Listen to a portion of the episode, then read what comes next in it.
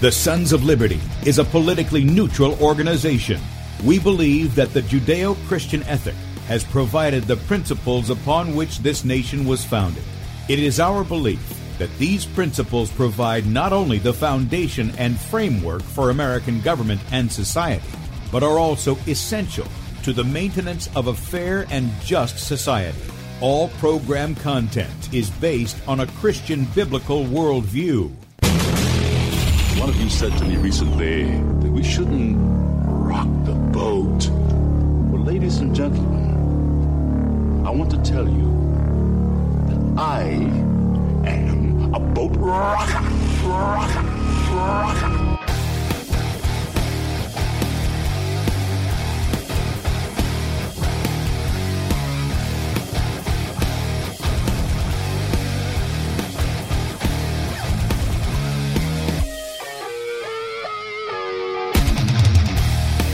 Good morning, America. Welcome, Christians, conservatives, constitutionalists, libertarians, communists, Islamists, LGBTQ, RASTUV, WXYZ people, and anybody else I may have missed to the Sons of Liberty radio show here on Red State Talk Radio. I'm your host, Tim Brown, coming to you live from the U.S. occupied state of South Carolina. I'm the editor at sonsoflibertymedia.com, and for Muslim friends, I'm the infidel that Allah warned you about. I hold to the book, the Bible, as the authoritative Word of God. Glad that you guys have joined us here for hour two uh, this morning. And uh, for all of you who are here, if you'd like to check us out online, please do so, sonsoflibertyradio.com and sonsoflibertymedia.com. In fact, if you go to sonsoflibertymedia.com, you can watch the video portion of the show. And uh, there you will be able to um, see the face that's made for radio uh, there at sonsoflibertymedia.com. You can also go to my Twitter feed at FPPTim, FPPTim, which is derived from our Periscope account. We're, we're uh, shooting out the radio show from there. Also, our Facebook page, Bradley Dean SOL. Our YouTube channel is B Dean Sons of Liberty. And uh, also beforeitsnews.com. And then finally on DLive.tv at The Sons of Liberty. The Sons of Liberty on DLive.tv. And then if you're spreading yourself out a little bit over other social media outlets, Spreely, Gab, MeWe, Minds, and USA.live, check us out at Sons of Liberty uh, or Sons of Liberty Media. Now, in the first hour, I kind of covered some stuff that we were talking about with the stimulus checks, as well as those people who are setting up there in Michigan, as well as other states, and demanding that governors and even some more local mayors and such quit infringing on their rights and quit trying to ticket them, fine them, throw them in jail for simply doing normal everyday things. Now, with that said, uh, we've got a special guest with us here in hour two. And let me give him a proper introduction and then we'll bring him on. Ambassador Alan Keyes is the host of Let's Talk America with Alan Keyes on imtv.us and brighteon.com. Alan is one of America's preeminent speakers, commentators, constitutional scholars. I might say that I've read him for many years and uh, listened to several of his talks and his videos and stuff. So I'm very honored that he's come on today. He's also renewed. Um, he's also renowned for his political advocacy and activism. He ran for president in 1996, 2000, 2008. America would have been better voting for him than any of those people in, during that time. He was a Republican nominee for the U.S. Senate from Maryland in 1988 and 1992, and from Illinois in 2004 when he challenged Barack Obama for the Senate there. Um, He's written numerous books. He blogs at loyaltoliberty.com. And I'm very happy to welcome to the Sons of Liberty Dr. Alan Keyes. Welcome to the show, brother.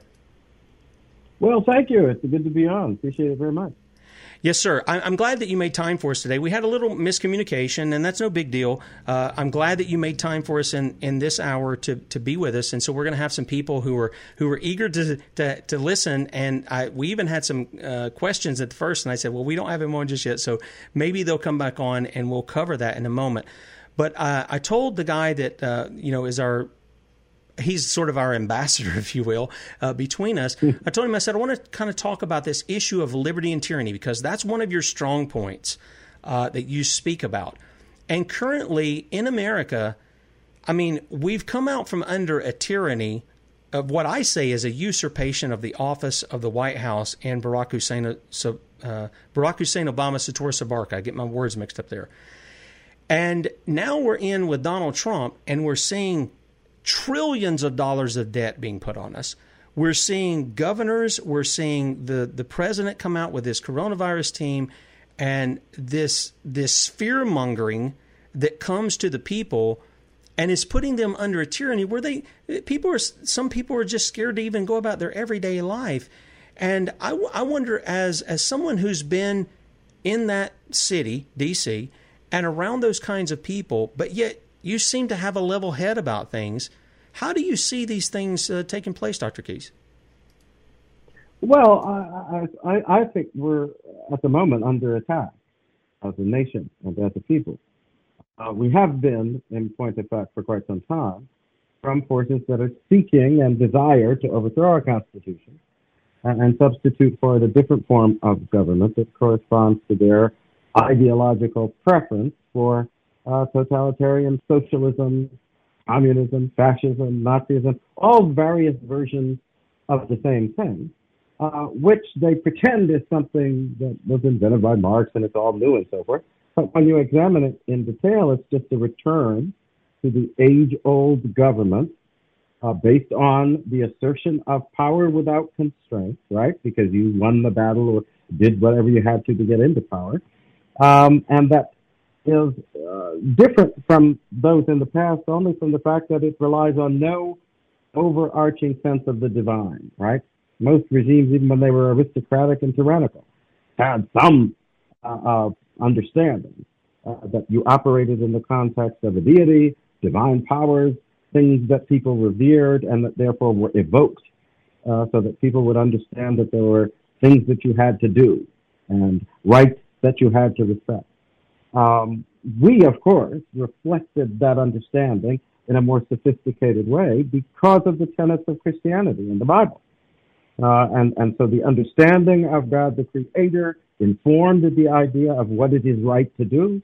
And when you follow the Creator's will and are doing what's right, those who simply have power to try to intimidate you through fear and terror do not have the right to govern you.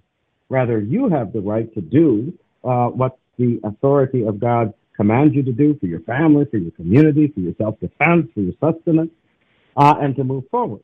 The idea of government is therefore for people who are in that position asserting and exercising their rights according to the standards of God. They come together so that they will have the combined power to defend their mutual and individual exercise of rights. And that's the idea the country was based on. Um, and so government comes into existence as uh, essentially uh, an emanation of the authority of those who are acting by the authority of God uh, to stick to those uh, bounded pathways uh, that allow human beings to function and to live together in a peaceful way, mutually respecting the right actions of others which conform to that standard of right which all acknowledge. Uh, I think we're now entered into an era when we've abandoned all of that. We've abandoned God. We've abandoned the premise of right informed by the authority of God. We have therefore abandoned the premise of liberty, uh, because liberty isn't the right to do whatever you have the power to do. That's might makes right. Liberty is the freedom that arises to do what you are doing for the sake of God's mandate of right, so that when you act by His authority, no one has the right to interfere with your exercise of right. There is therefore a sense of duty to that standard of authority, but also a sense of responsible use of freedom to take care of yourself, your family, your community, your country. Uh, and it all, uh, I think, revolves around the sense that we are responsible before God for ourselves uh, and that government is our instrument for certain limited purposes. Does that all make sense? And we're now discarding that wholesale uh, because we're being stampeded uh, by fearmongering. You know, uh, Roosevelt is famous for saying the only thing you have to fear is fear itself. Well, the Democrats since then uh, have basically translated that into, oh, uh, since fear is the, the thing that, that is the thing people have to fear, and we're going to terrorize them, we have to make sure that they live in an environment of fear, because that's going to subject them to our control. And that's what I think is going on right now. Yeah, I do too. And and the thing that you get to is the fear And it's in direct contrast to what we're told in Scripture. We're told over and over and over again for people, at least who are of faith and who hold to God's law and they're obedient to God and they're seeking after God. Uh, I've been quoting Psalm 91. Those you know who hide in the shadow of the Almighty, they're the ones who are protected. And he specifically talks about pestilence and things of these na- this nature in Psalm 91. But this fear that grips the people, I've never seen anything like what we're experiencing now. I've never seen it in my lifetime. I'm 51 years old.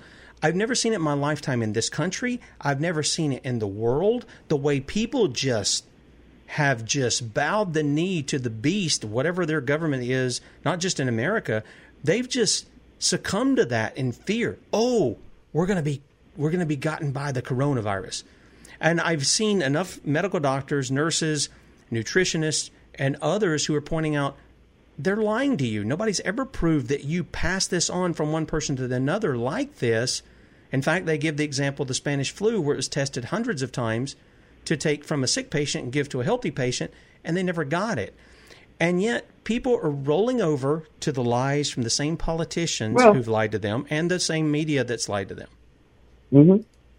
I, I would say let's pause for a minute now, because even before you consider coronavirus or whatever may be the particular, um, I think, occasion uh, for the fear mongering that's going on right now, let's ask ourselves a question.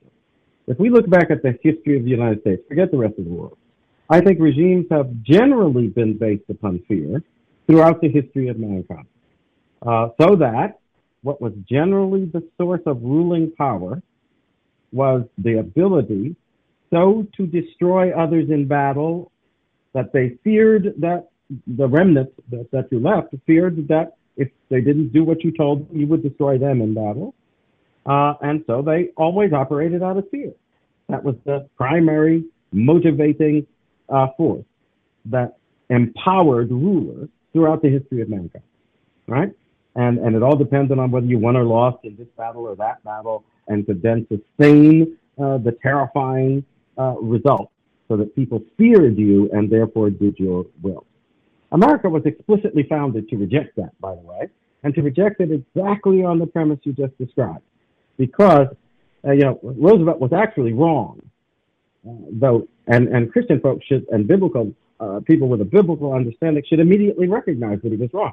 If you say the only thing you have to fear is fear itself, I would say, no, you're wrong. I don't fear fear. I fear God. Amen. And the only one I have to fear is God. And if I am doing that which accords with the will of God, then I have no reason to fear anything, including death. And that's what Christ came to exemplify in terms of God's will for our humanity. So you look at the total picture, and America was founded on that premise that what we have to fear is God. And if we are walking in the right according to the standard of God, then we should not fear. Rather, we should come together in confidence in order to defend the right uh, and, and rely in the end on the fact that if we are doing right, if the enemy uh, uh, loses to us, we have vanquished the enemy because God has helped us, empowered us to do so. And if the enemy kills us, that's okay too, because since we were doing right at the time, we shall then live in communion with God in a way that leaves us entirely unconstrained by death, if you see what I mean, because of our belief. Now, that ultimately that communion with God is life and the real meaning of life, not just the life of this physical body that we have. That made people, if, uh, and people have forgotten it, that made people risk takers. It, it meant if people had been susceptible to the discouragement of their fears, this country would never have been founded.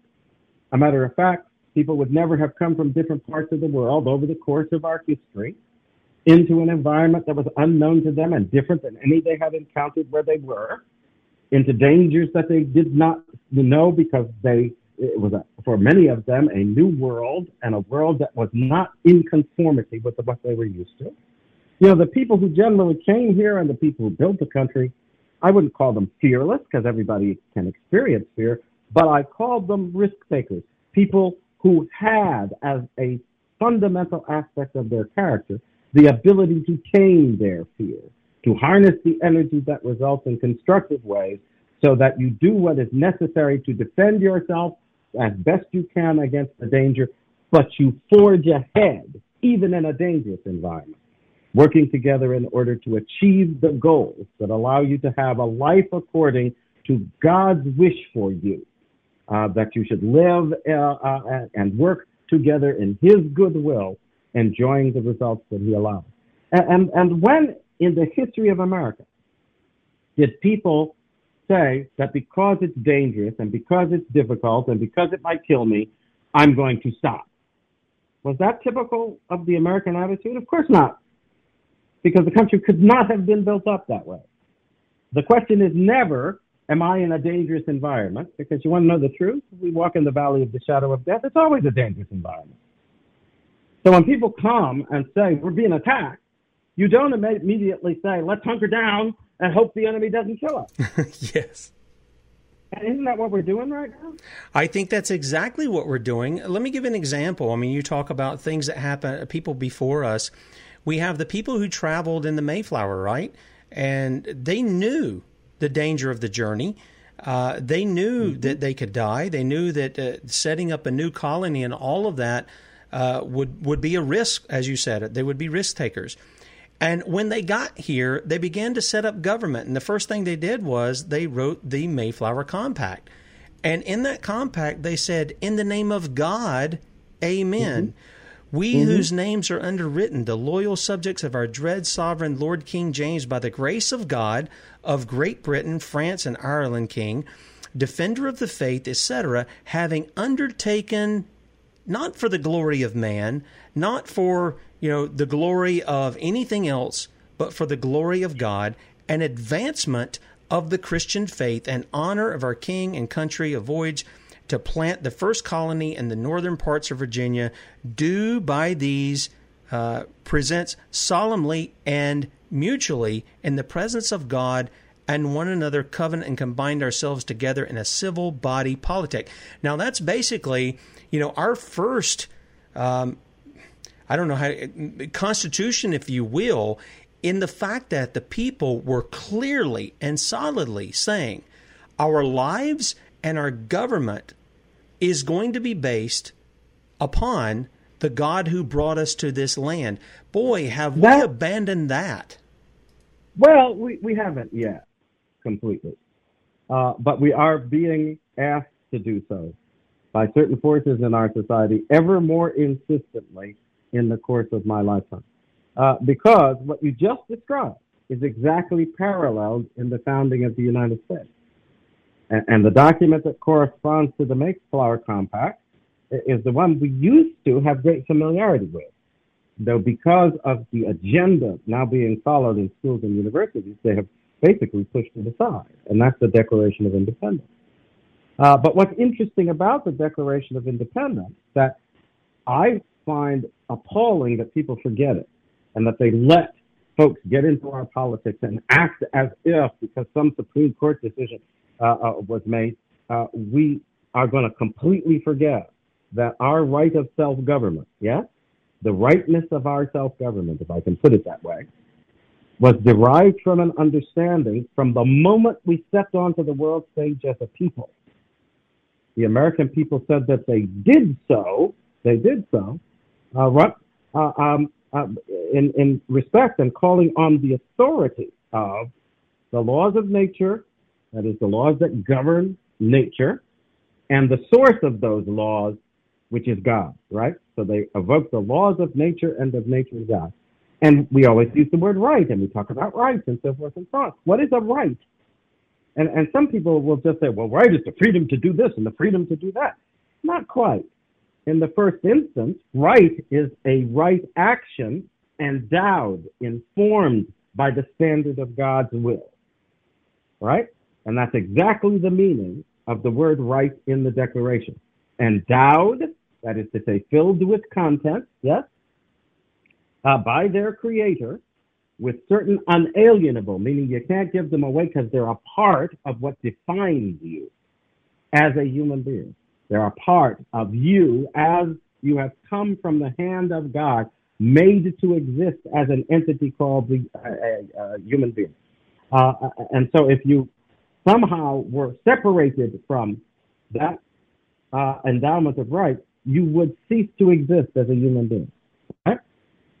Uh, and that's the implication. So, this inseparable sense that there are certain things that it's right to do because it conforms with God's will for your nature, God's rules for your existence. That's the fundamental understanding of right. Therefore, right begins as a matter of responsibility to God to respect the bounds that define you in existence, that make your existence possible uh, by His goodwill as the Creator. Uh, and the underlying substance of all that is the determination of His being in you that makes your existence possible. Uh, and, and we've forgotten all of that. We act as if somehow it's just some kind of a freedom that we have to do whatever we feel like doing and so forth. No, it's not. It's rooted in a commitment to do right by God's endowment, by God's will. I've always liked that juxtaposition because it, it evokes uh, the last will and testament of a human being, right? Or the will that says that I'm endowing a chair at this university. But it's done on the basis of respecting the terms of the will, isn't it? And the terms of the will are the commandments and instructions of God for our good, which by following them allow us to exist and enjoy the fruit of our existence according to his will and to fit into the universe of our existence, the cosmos, as it's called in, in, in the scripture, or, or uh, the, the whole of, of, of things, uh, to fit into that in a way that allows all things to work together for good because we are doing and acting according to the Lord's command, which, though people often forget it, is the actual meaning of the love of God. The love of God manifests itself, as Christ tells us, in following God's commandments. And so when you put it all together, that's the bedrock foundation of the United States.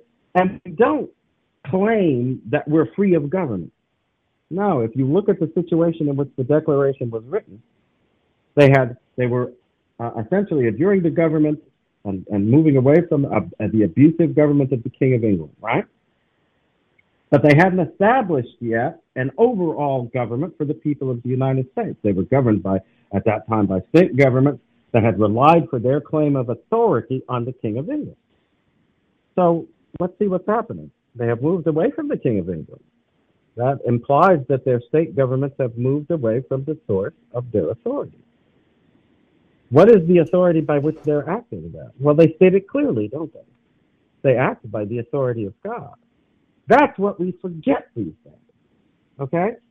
Uh, we do not derive the authority of government, our ability to establish a government, from ourselves or our power or our willful determination, uh, the way a lot of modern philosophers want to have it. Because the premise of our existence is the acknowledgement of God's authority. And so America and the American people come into existence prior to the government that is supposed to be over all of them. Their first government is the government of God.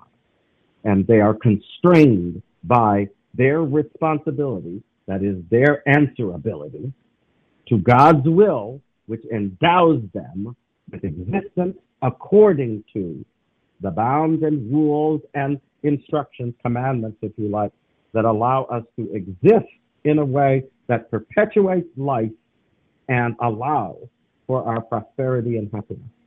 Um, all of that is there in the Declaration.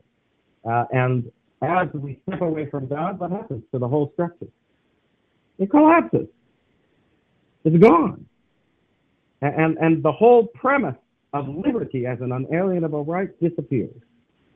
And, and, and people don't realize that that's what's been at stake in the course of my whole lifetime as we were induced by people who hate God to abandon that premise of his authority and pretend that this way of life, our form of government, which has been, by the way, the most successful in the history of mankind, we can sustain this form of government apart from our reverence for God's authority.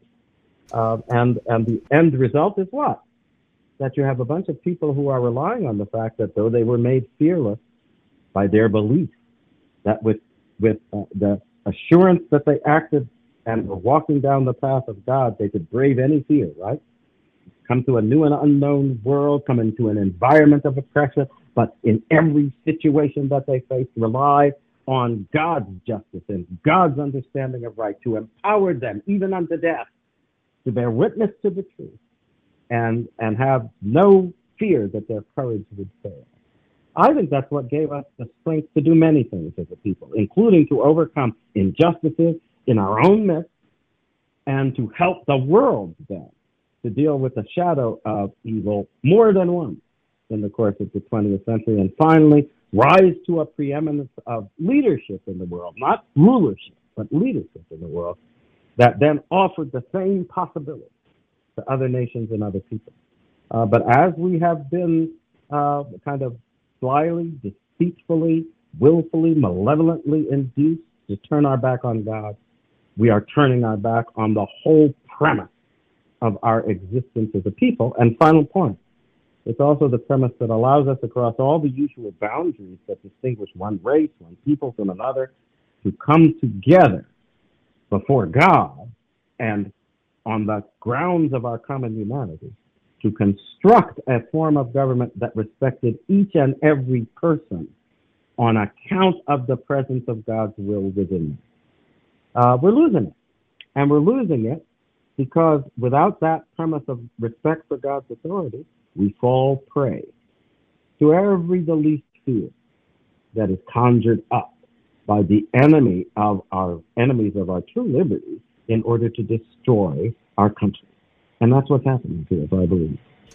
Yeah, I, I tend to think so too. And one of the things that I want to get to, because we cover it on Wednesdays, and uh, we're getting a little feedback here. I, I, don't know where that's coming from, but uh, one of the things that we do on Wednesdays is we go and we deal with the education system and how that's basically being taken mm. over in such a way that it is humanism that's being taught and it's not being pointing back to the creator. It's not reminding um, you know young people of where they came from. It's not reminding them of what their forefathers did. It's not reminding them of the commands of god. And therefore what's happening is the you know we're bringing the curses on ourselves in our country from Deuteronomy 28, where God laid out the blessings and the, and the cursings, and that's all tied back into Deuteronomy 6, where He says, "You teach these things to your children when you're mm-hmm. getting up, when you're lying down, when you're walking in the way." And then He says, "Lest you forget, because I'm going to bring you into a land that you didn't plant the vineyards, you didn't build the houses, or any, of and I don't want you or your children to forget me." And then we'll quote things like Hosea 4 6, and we'll say, "My people are destroyed for lack of knowledge," and He says, "Because you've forgotten me." I'll forget you and your children. And I think that's what we're seeing, is it not? Is that not what we're seeing here? And, and, and to, unless we repent, unless we turn back? Well, I, with with one, I guess nuance, and it's not a nuance of difference. It's a nuance that takes account of the difference of our situation as a people from the situation of the Israelites. Because in point of fact, we, as uh, most of us, came from elsewhere, right? And regardless of the time or premise on which you came, you came as people who were going to have to build the homes. You were going to have to uh, create the farms and, and, and build the factories and industry and so forth and so on. But what it is that we were relying on God for uh, was what in the end was at the heart of the relationship with God between the, Israel, the Israelites and, and God Almighty, which was at the end of the day not a matter of the houses and the streams and so forth and so on, but the goodwill of God answered by our goodwill in obedience to God. Uh, so it became a matter through Jesus Christ of that spiritual and moral communion which he represented uh, and which grafted us into the promise that God made to uh, uh, the people of Israel, but it was a grafting that reflected a difference. That we had before us an example of how in our very humanity we could walk the walk of God in such a way as to call upon his blessing, which he then would shower upon us. If we lose it then, we don't lose it as a new dis, uh, determination of God and his wrath. We use it as the wrath that is implied whenever you step beyond the boundaries of God's goodwill for you to walk a path that has not been provisioned by that goodwill. Uh, that is to say, whenever you abandon your trust in God and therefore your obedience to Him. Um, and, and so it is a kind of consequential wrath. Uh, one of the forms of wrath that comes because of, I think Jonathan Edwards evoked it reasonably well when he talked about sinners in the hand of an angry God. I always get the image with that of people who, though they real, don't may or not realize it, are living at the eye of the storm. And though we don't always realize it, but it is made clear in the scripture, for instance, when Moses wants to, you know, sort of look in the face of God and says, well, no, if you do that kind of thing, you're going to be destroyed. But I'll put you over here, carefully provide a place where you will be uh, safe in order to bear witness, and I'll pass by, and then you can look at me after I pass, right? What does that imply? It implies that his ways are not our ways. He has provided a way that allows us to exist. But in the being of God itself, there are ways that are, what can I say, beyond our comprehension. Yep. That is beyond our ability to encompass them within our being. His being is that much more infinitely possible and capable and various than our being. It's like a storm, right? Uh, that's why I always found it intriguing when when Moses asked God, "What shall I? Uh, what? Uh, who shall I say to the uh, Israelites? Who shall I say that uh, sent me?" And and though it's variously translated, it's often translated, "I am who am," right?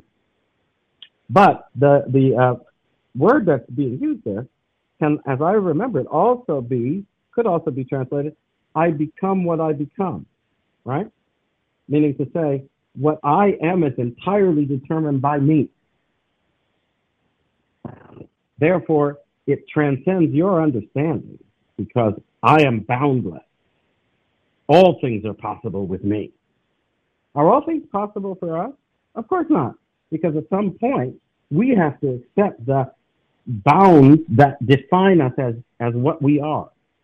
But there are no such boundaries to God, uh, uh, except what He Himself uh, uh sort of comes to. But His determinations are not limits upon him. They are limits that allow the existence of all the beings and entities in the world, including ourselves. Right? Um, yep, and, and, and, and from our point of view, therefore, God is to us something we can't bear. It's a way of being that we cannot imitate. Uh, we are of God, but we are not God. That is the lie of the adversary. Um, and even even though when Satan came, uh, or the snake came along and and and said, uh, you know, uh, the, uh, you shall in that day you shall not die, contradicting God. You shall be as God, right? Um, Eve should have said, since uh, from what we know and reading the scripture, she should have looked at him and said, "I wasn't kidding. You think you're going to fool me with that? yeah. I am already as God, because that's what God says, isn't it? Hmm in the image and likeness of God made he man. Uh, so from that point of view, she just gave in to something that was that was that well, I, I should say she should have known, uh, but we certainly should know because we read it in the Word of God, and then it was exemplified for us in the person of Christ. That doesn't mean that there aren't possibilities within us uh, that we have not yet encountered. That's why our existence is filled with such wondrous variety. That's why we have such great curiosity. We can explore infinitely. That's why I sometimes marvel that people don't realize that eternal life is the opportunity eternally to explore the various beings of God, right? The multifarious beings, the inexhaustible ways of God.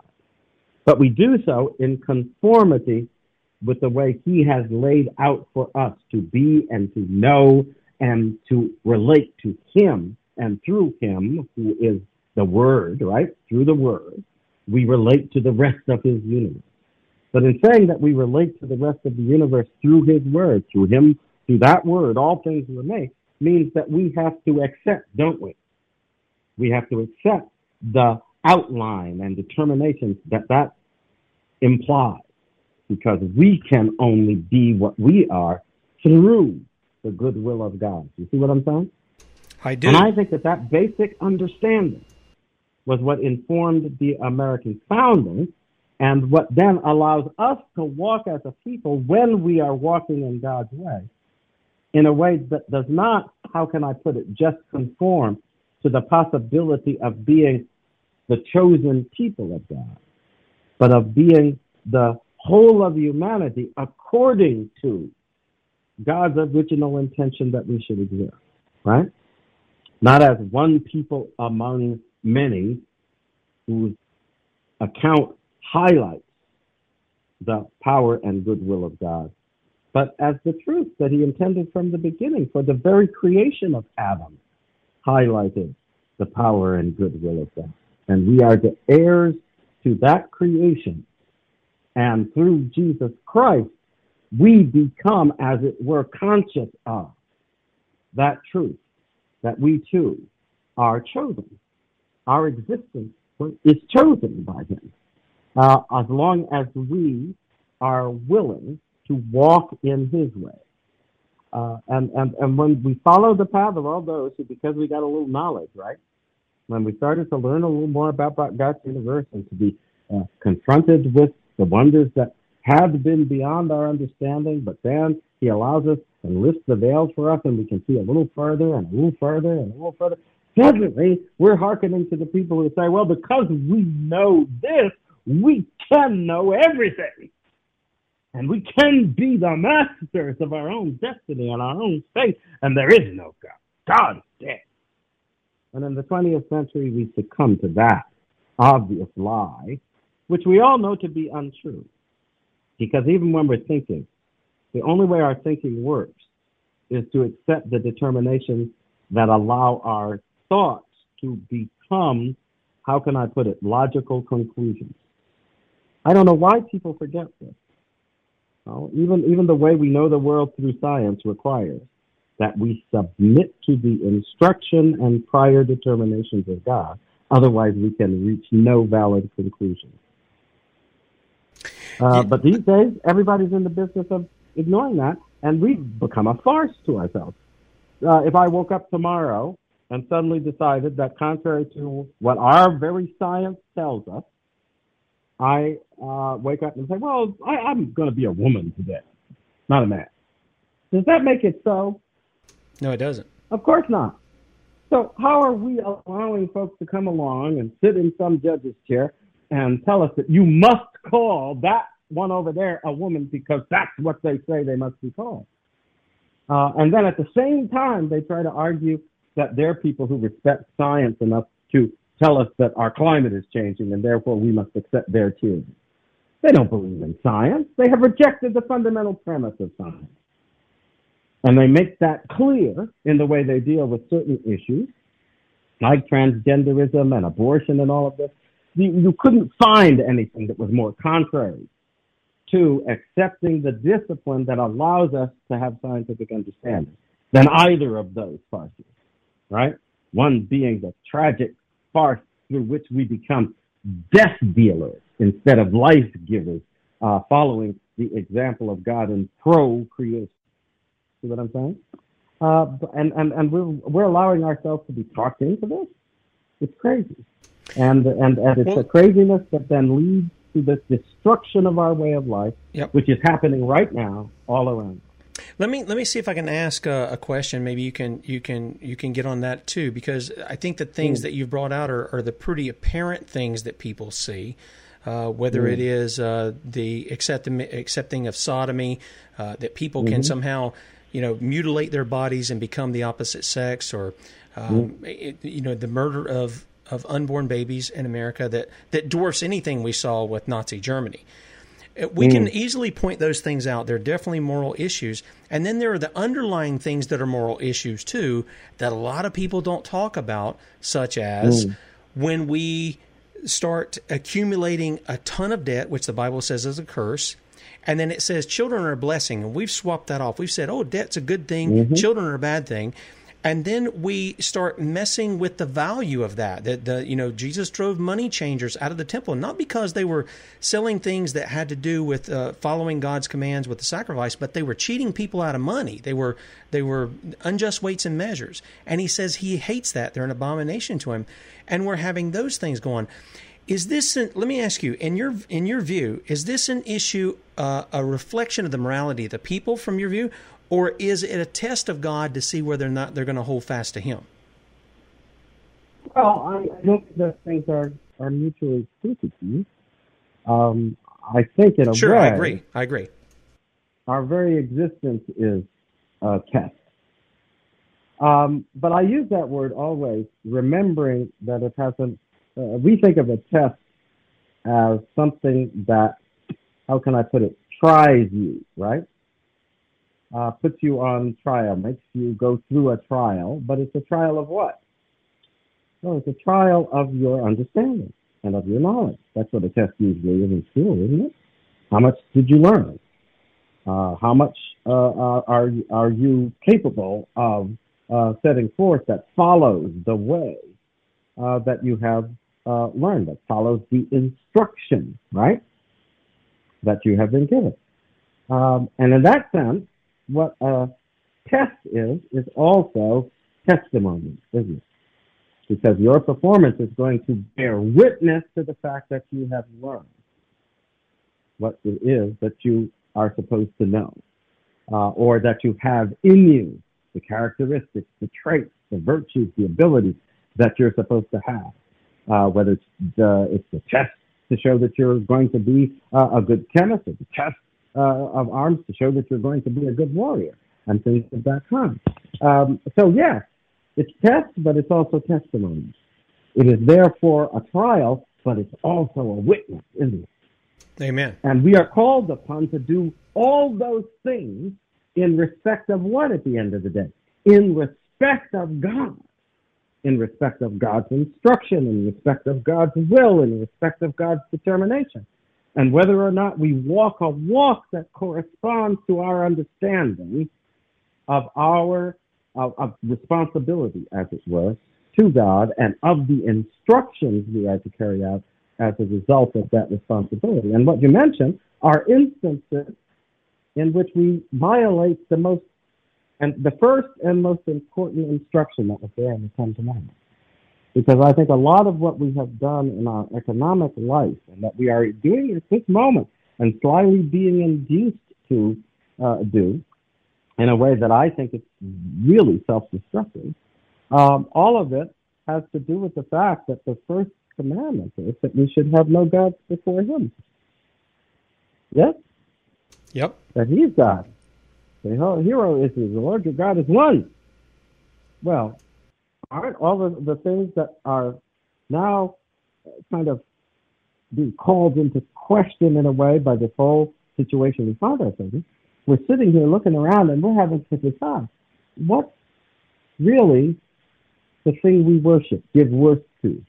Yes? What is it? Is it uh, money? Is it safety? Is it this physical body and itself? What do we really to? or or or and we should also be thinking, or is it that sense of worth derived from being, as it were, made in the image and likeness of God, conforming therefore to His will in our actions, and experiencing as a result an understanding of ourselves that reflects the goodness of God and that allows us therefore to bask, as it were, in the presence and peace of which is more important to you? You know, uh, and and and if we say it's the money and so forth and so on, then we start to follow the idols, don't we? But at the end, of, what are the idols at the end of the day? And the idols are characterized as those who have hands but uh, have legs but and feet but move not, right? Have lips but speak not. They, they are the appearance of something that lives, but they're not alive. Isn't it true, though, that once we come to understand who we are as in ourselves as what God intends us to be, we have to acknowledge that the substance from which He makes us is His own substance, isn't it?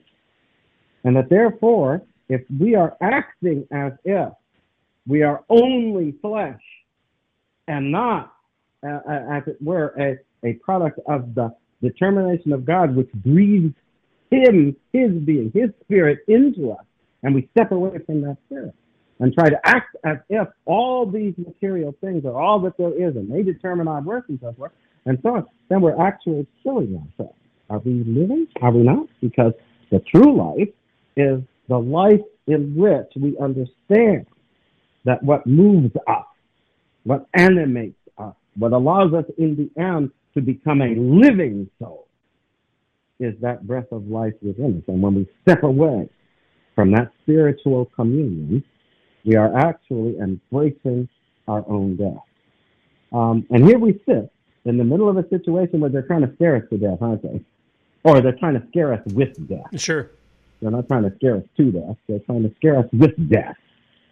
And, and, what we are called to do, I think, as a biblical and Christian people, we're, we're called to uh, remember, uh, you can't scare me with death so long as I remain in my spirit in conformity with and in relation with the, the will and the love of God, which He has shown me and which therefore I reflect back to Him. Right? Yep.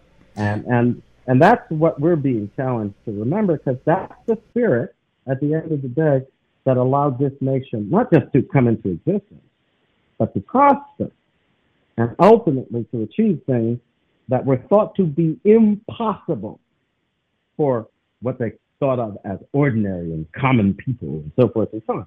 But anyone who walks the walk of God becomes, don't they, not common or unclean, but uncommon and purified by that relationship with God, who is the source of all true respect, because he's the source of all true beauty. Um, and, and, and when we knew that and acted accordingly, we weren't being misled by all these false lights. But now I think we're surrounded by them, and darkness is being conjured up to scare us, false lights being conjured up to lead us away from that understanding of our true life. Um, and that is what, in the end, I think, is going to constitute the uh, consequential wrath that will destroy our country because we have turned away from God. In that respect, Solzhenitsyn was right. Our biggest danger is not that we're challenged by the coronavirus, it's that we have forgotten God. And the crown, I've always thought it ironic in this situation. The crown is being taken away from us. The sovereignty we have enjoyed as a people. It's going to be taken away from us because we have stepped out from under the will of God, who is the only true crowning glory of our. Amen. Not I, ironic? Yeah, no, I think I think I think you're exactly right. Uh, that was something I was going to say. Our greatest danger, and I've said it several times on the show, is not Democrats, it's not Republicans, it's not communists or Islamists or any of that other stuff. Those are just manifestations of thing of mm. ideologies mm. that are against God. Our greatest mm. danger is God Himself, because He has said, if you're going to be disobedient, if you're His people, He's going to discipline you. He's going to ch- He's going to chasten you because He loves you, just like a father does his son. But on a nation, boy, He He lays it out to them. If you're going to be this way, if you're going to go this route the only thing you have, um, you, you talk about the, the not the fear uh, of fear, which is sort of a humanistic kind of view, but you have me to fear. I think it's the writer of Hebrews. Mm-hmm. He says you, you, the only thing you you have to look forward to is fiery indignation and judgment from God. And you referenced uh, Jonathan Edwards. That was a great uh, thing because you know, you see the response of the people. You read the testimony at that time when he preached that sermon, and people were wailing and they were broken and they were fearful that they had violated God's law and they wanted mercy. And that's a far cry from the Christianity we see today, where it's just Jesus loves you and has a plan for your life, and no confrontation of sin, no direction in the commands of God, uh, no call to holiness, no call to repentance. Um, none of that. We're, we're seeing us get further and further away. There are faithful ministers out there. I want to, I want to take away from that. Uh, of the Word of God, we want to we want to exhort those well, brothers in that. But this is what we're seeing take over. We got about four minutes here. Go ahead. Uh, just just a thought uh, uh, in, in, what you're saying, because I also think what that means is that when you lack the fear of God, you have stepped away from the love of God, right? Yes. Because you're not following His His will. Absolutely. Uh, and when you step away from the love of God, you have stepped out of the eye of the storm into the storm. And I think that's what, what always comes to my mind when I think of the Jonathan Edwards uh, image. Sin is in the hand of uh, uh, uh angry God. Um, but it is actually a situation where being in the hand of God, we are at peace. Being in the hand of God, we are sheltered and we are safe. We are, as it were, at the eye of the storm. Uh, and, and when we step away from that, we have stepped off that hand like people stepping off a ledge into an abyss. And we fall into that, which, because we no longer respect the determinations of God's will that make us possible, we fall into that which tears us apart uh, and destroys us. Yeah, and, and uh, sadly, that is what we're more than tempted to do. I think that is what we're being on every side to do. And the key casualty that comes from that step is that we lose courage, we lose heart, which is what courage literally means, that which comes from the heart. For the strength of our heart is the love of God. And when we step away from the obedience that reflects that love, we lose heart. And therefore, we lose courage. Uh, and people move in and take over. Uh, we cease to be capable of liberty because we have lost the heart that makes us worthy of it, but also capable of using it rightly. Yeah, and I, I couldn't agree more. And part of this issue that we, we run up against is uh, when we don't follow God, we eventually fall into tyranny. You know, the Old Testament would tell us mm-hmm. in Leviticus that we're to proclaim liberty throughout the land. I think that's on the, the Liberty Bell as well and um, and that's a part of our heritage also. And where does that liberty come from? Well, it comes from the Lord Jesus Christ. He's the one who proclaimed liberty. Uh, he's the one who said, "If you know the truth, the truth shall set you free." And it's not just knowing it, but it's obeying that truth. It's following the truth mm-hmm. that's been given to us by God, which is all the things you spoke about here. When we depart from that, when we depart wickedly from our God, as the scripture says, we find ourselves under a cruel tyrant who is not out to do us good. He may promise us liberty, but what he's seeking to do is enslave us. And I don't know that you, you mentioned rights a minute ago, and we've only got about a minute here. Uh, but you mentioned rights ago, and everybody's just coming up with rights. They just claim I have the right to do this and do that and do the. But it's like you said before, rights are there. They're liberties or authorities. That's what the word means. And what what they are are the rights to do the right thing before our Creator. Okay. And if people don't get that, what do they have to look for? I'm going to kick it over to you. You got about uh, 20 seconds, 30 seconds or so. Well, I think what they get if they don't uh, accept that relationship between right and the standard of rightness of God uh, is that they find themselves in the place where, having abandoned that which is the premise or foundation of their liberty, they must lose their liberty. Having stepped out from under the crowning authority of God, they lose the claim to wear the crown of self-government, uh, and they come under tyranny because there is no way to be free except you are free according to that standard of God. The only way we stand fast is in the liberty wherewith Christ makes us free by bringing us into that communion with God's good will. Amen. Amen. Dr. Keyes, thank you for the time that you've given us. If you want to check out him, uh, you can check out his show on imtv.us And 23 hours, we'll be back with you. Gordon Runyan is going to be my guest. Resistance to Tyrants is his book. We're going to talk about that on Friday.